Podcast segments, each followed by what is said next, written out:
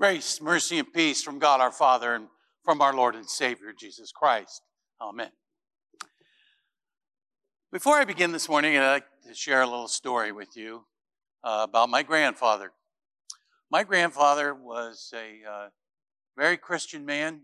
I never heard him curse or swear at all in my life. And he was an engineer for the uh, Wabash Railroad in the steam engine days. During the uh, course of the uh, Great Depression, he and his conductor of the Wabash Cannonball was made very famous by a singer called Boxcar Willie. What made him famous was the fact that at this time of the year, or at this time of the, uh, the railroad companies would give their engineers and uh, conductors guns and clubs to beat and shoot and throw off the uh, people, the hobos, who would be riding in the empty boxcars. These people were down and out. They were unemployed. They had no means of seeking, or of getting to where jobs were located, and so they would hop onto uh, empty boxcars. Well, my grandfather and his conductor, uh, they didn't believe that uh, these people did not deserve compassion and kindness. I mean, these people were not, the, the hobos were not uh, thieves or robbers or thugs. They were just people looking for a job. Well, my grandfather was over to visit my house, and the year was nineteen sixty-eight. And at that time, I was a uh, eighth grader in a Saint John Lutheran school. And if you know anything about Lutheran schools, you know that uh, eighth graders at about this time of year, they're getting ready for one of two things. One, confirmation. Two, graduation. And uh, I was preparing for both. My grandfather came over, and of course the family discussion started to center around, okay, Murray, what are you, what are you going to do in high school, and what are you going to do in college? And then what are you going to do? Well, you see, my father, he had my future all planned out. He told me he wanted me to be an attorney. I was going to go to college, I was going to go to law school, and then I was going to come back and be a lawyer there in town. I sat there and listened to him tell me what I was going to do, and I finally, when he stopped talking, I was able to say, Dad, I don't want to do that. Well, now, I didn't know whether he was going to hit me or scream at me some more, but uh, he's, my dad said, well, what do you want to do? I said, I want to be a Lutheran school teacher. And he kind of shook his head and he goes, of course, the phrase I still remember, you'll never make any money doing that. I didn't. Um, but my, I think my mom even started crying. But my, my dad, uh, you know, he was ready to tell me what I was going to do, not what I wanted to do, but what I was going to do. And my grandfather stood up and he said, Jack. And whenever he said that to my dad, my dad went silent. And my grandfather said, Jack, I wanted you to be a railroader. You're not a railroader because you didn't want to do that. And he goes, he's not going to be a lawyer. End of story. Discussion ended right there. But then my grandfather came to me and he said five words that I remember to this day. These are the five words he said to me. He said, Murray, for God's sake, do something. Now, at first I thought, Grandpa, I've never heard you swear like this. And he said, I'm not swearing. He said, for God's sake, do something. It doesn't matter what you do, whether you make a lot of money or what you do, if you do it for God's sake.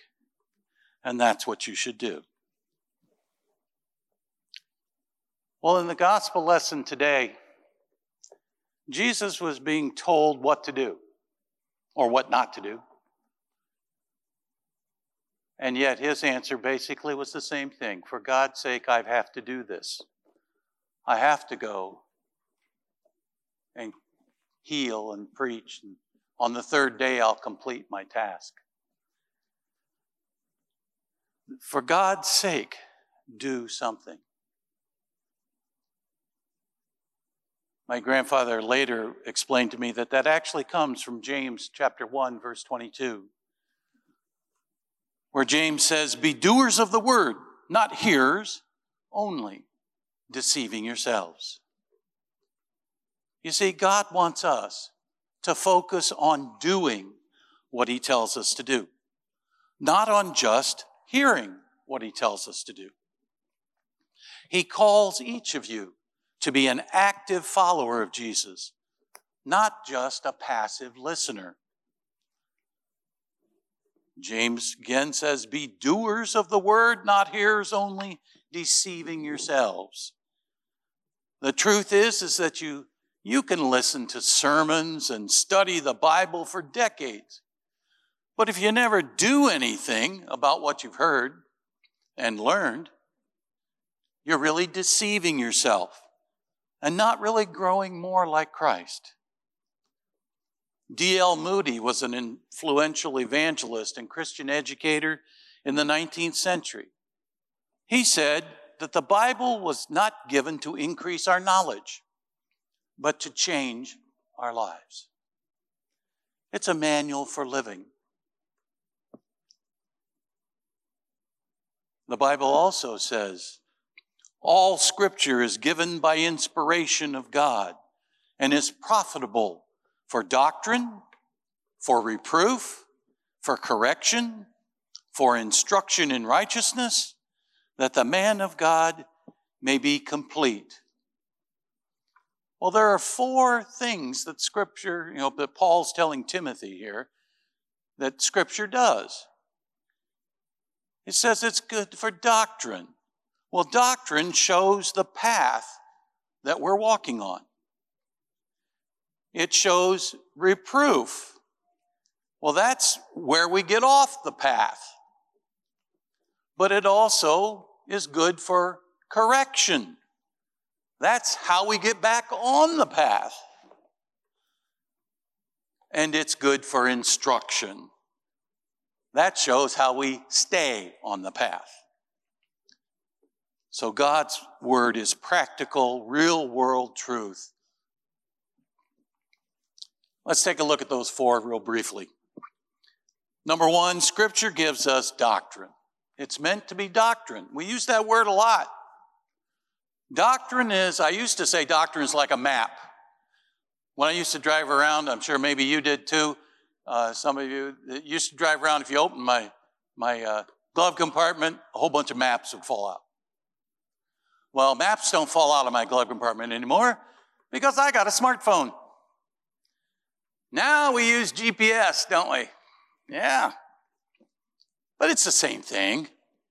G P S tells us exactly where we are and very plainly where we are. Well, Romans chapter three tells exactly where humanity is. It says, there is no one righteous, not even one. All have turned away. But you see, the primary fundamental doctrine of Scripture is not found in Romans. It's found in Paul's letter to the Ephesians. For by grace you have been saved through faith, and this is not from yourselves, it is the gift of God, not by works, so that no one can boast. For we are God's handiwork, created in Christ Jesus, to do good works, which God prepared in advance for us to do. You see, doctrine shows us exactly where we are and where we're going and how to get there. It's the map that leads to salvation. Well, Scripture also shows us where we've gotten off the path. Yeah, that's called the law. And it shows us our sin. Remember that rich young man that came and uh, asked Jesus, "What must I do to earn salvation?"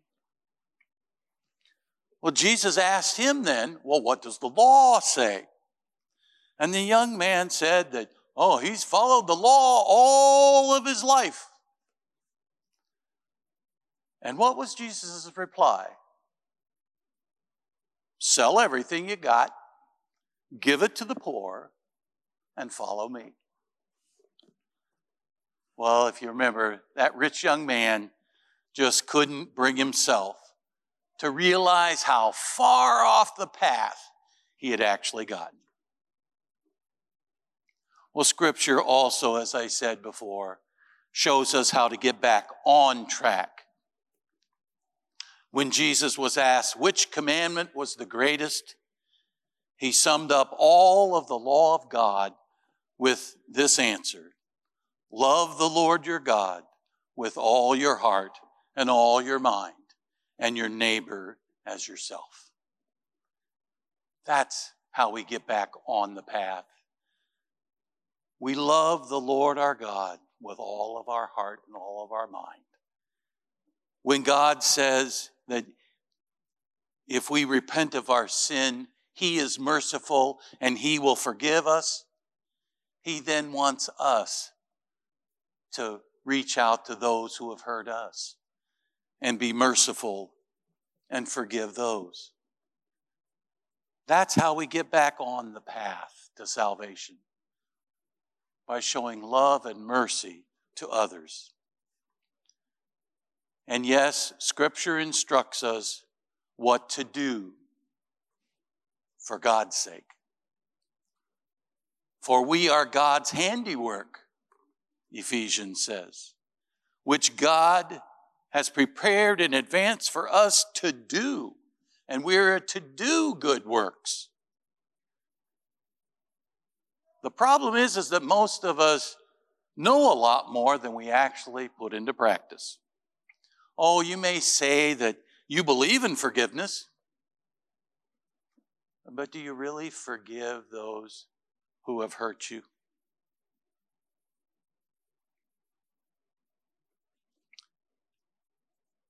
We say forgive and forget. That's because the two words literally mean the same thing.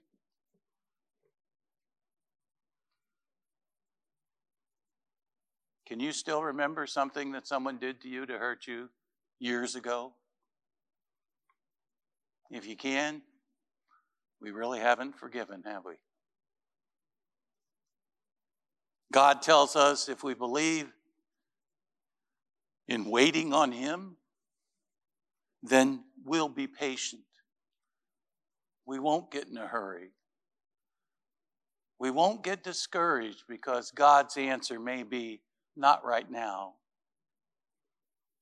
I mean, if you're like me,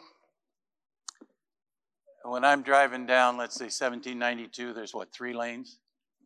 And uh, I see the light turn red. I quickly eyeball to see, okay, there's a truck over here, there's a few little cars over here. I'm getting in this lane because that's going to go faster. We're all impatient. That's the that's kind of natural. But if anything, the last couple of years has taught humanity, through all the problems with COVID and all the problems that we've been having, it's that we need to be patient and wait on the Lord. He wants us to be doers of his word. Jesus, when he ascended into heaven, the very last thing he told his disciples, the Great Commission, we all memorize that. Teach them, or go and baptize all nations, baptizing them and make disciples of them, making, baptizing them in the name of the Father, Son, and Holy Spirit. But then he ends with teaching them to do everything that I've commanded them to do. He didn't say teach them to know everything. He didn't say teach them to think about everything. He said teach them to do. So don't fool yourself into thinking that hearing God's word also means that you're actually applying God's word. Make plans to do something about what you hear so that you can grow to be the person that God wants you to be. Is there something that you really haven't done yet that you just know God really wants you to do?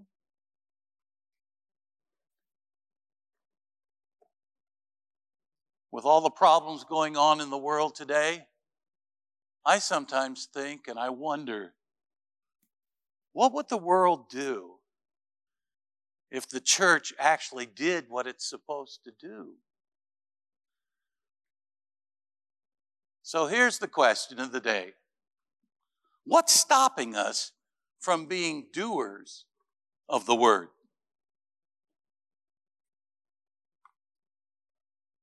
What's stopping us? Well, it's a four-letter word. Starts with F. Fear. Fear. It's Satan's greatest tool. He wants us to keep us afraid to do things. And yet Paul reminds us, or he wrote to the Ephesians, he said, "Glory be to God, who by his mighty power at work within us is able to do far more than we would ever dare to ask or even dream of, or infinitely beyond our highest prayers and desires, thoughts or hopes." Wow. He's talking about a bold faith, a faith that's willing to take risks. Hebrews says that without faith, it's impossible to please God. You see examples of taking risks, though, in Jesus' parable about the talents, when he, he tells about a, a, a businessman who goes off on a trip and gives his underlings, one of them he gives them five talents, which is an amount of money. Another he gives two talents, another he gives one talent. Well, the person that he got that got five talents invested it and used it and made five more. The person that got two talents, he invested it and doubled it. And when the master came back and saw what they had done, he said, "Well done, good and faithful servant." Then he turned to the servant who got one. Well, that servant said he had become afraid and he hid his talent in the ground. The master saw this. He said, "You wicked, lazy servant. You could have at least put it in the bank where I'd have got a little bit of interest when I came back." You see, the lesson that Jesus wants us to learn is that God wants us to be willing to take risks in faith. If you make the most of what he's given you, then you're going to be given more. But if you're scared and take no risks, then you're actually being unfaithful. You're not acting in faith with what God's given you. For the past couple of years, this congregation has gone through some pretty tough times. It's had some setbacks and troubles.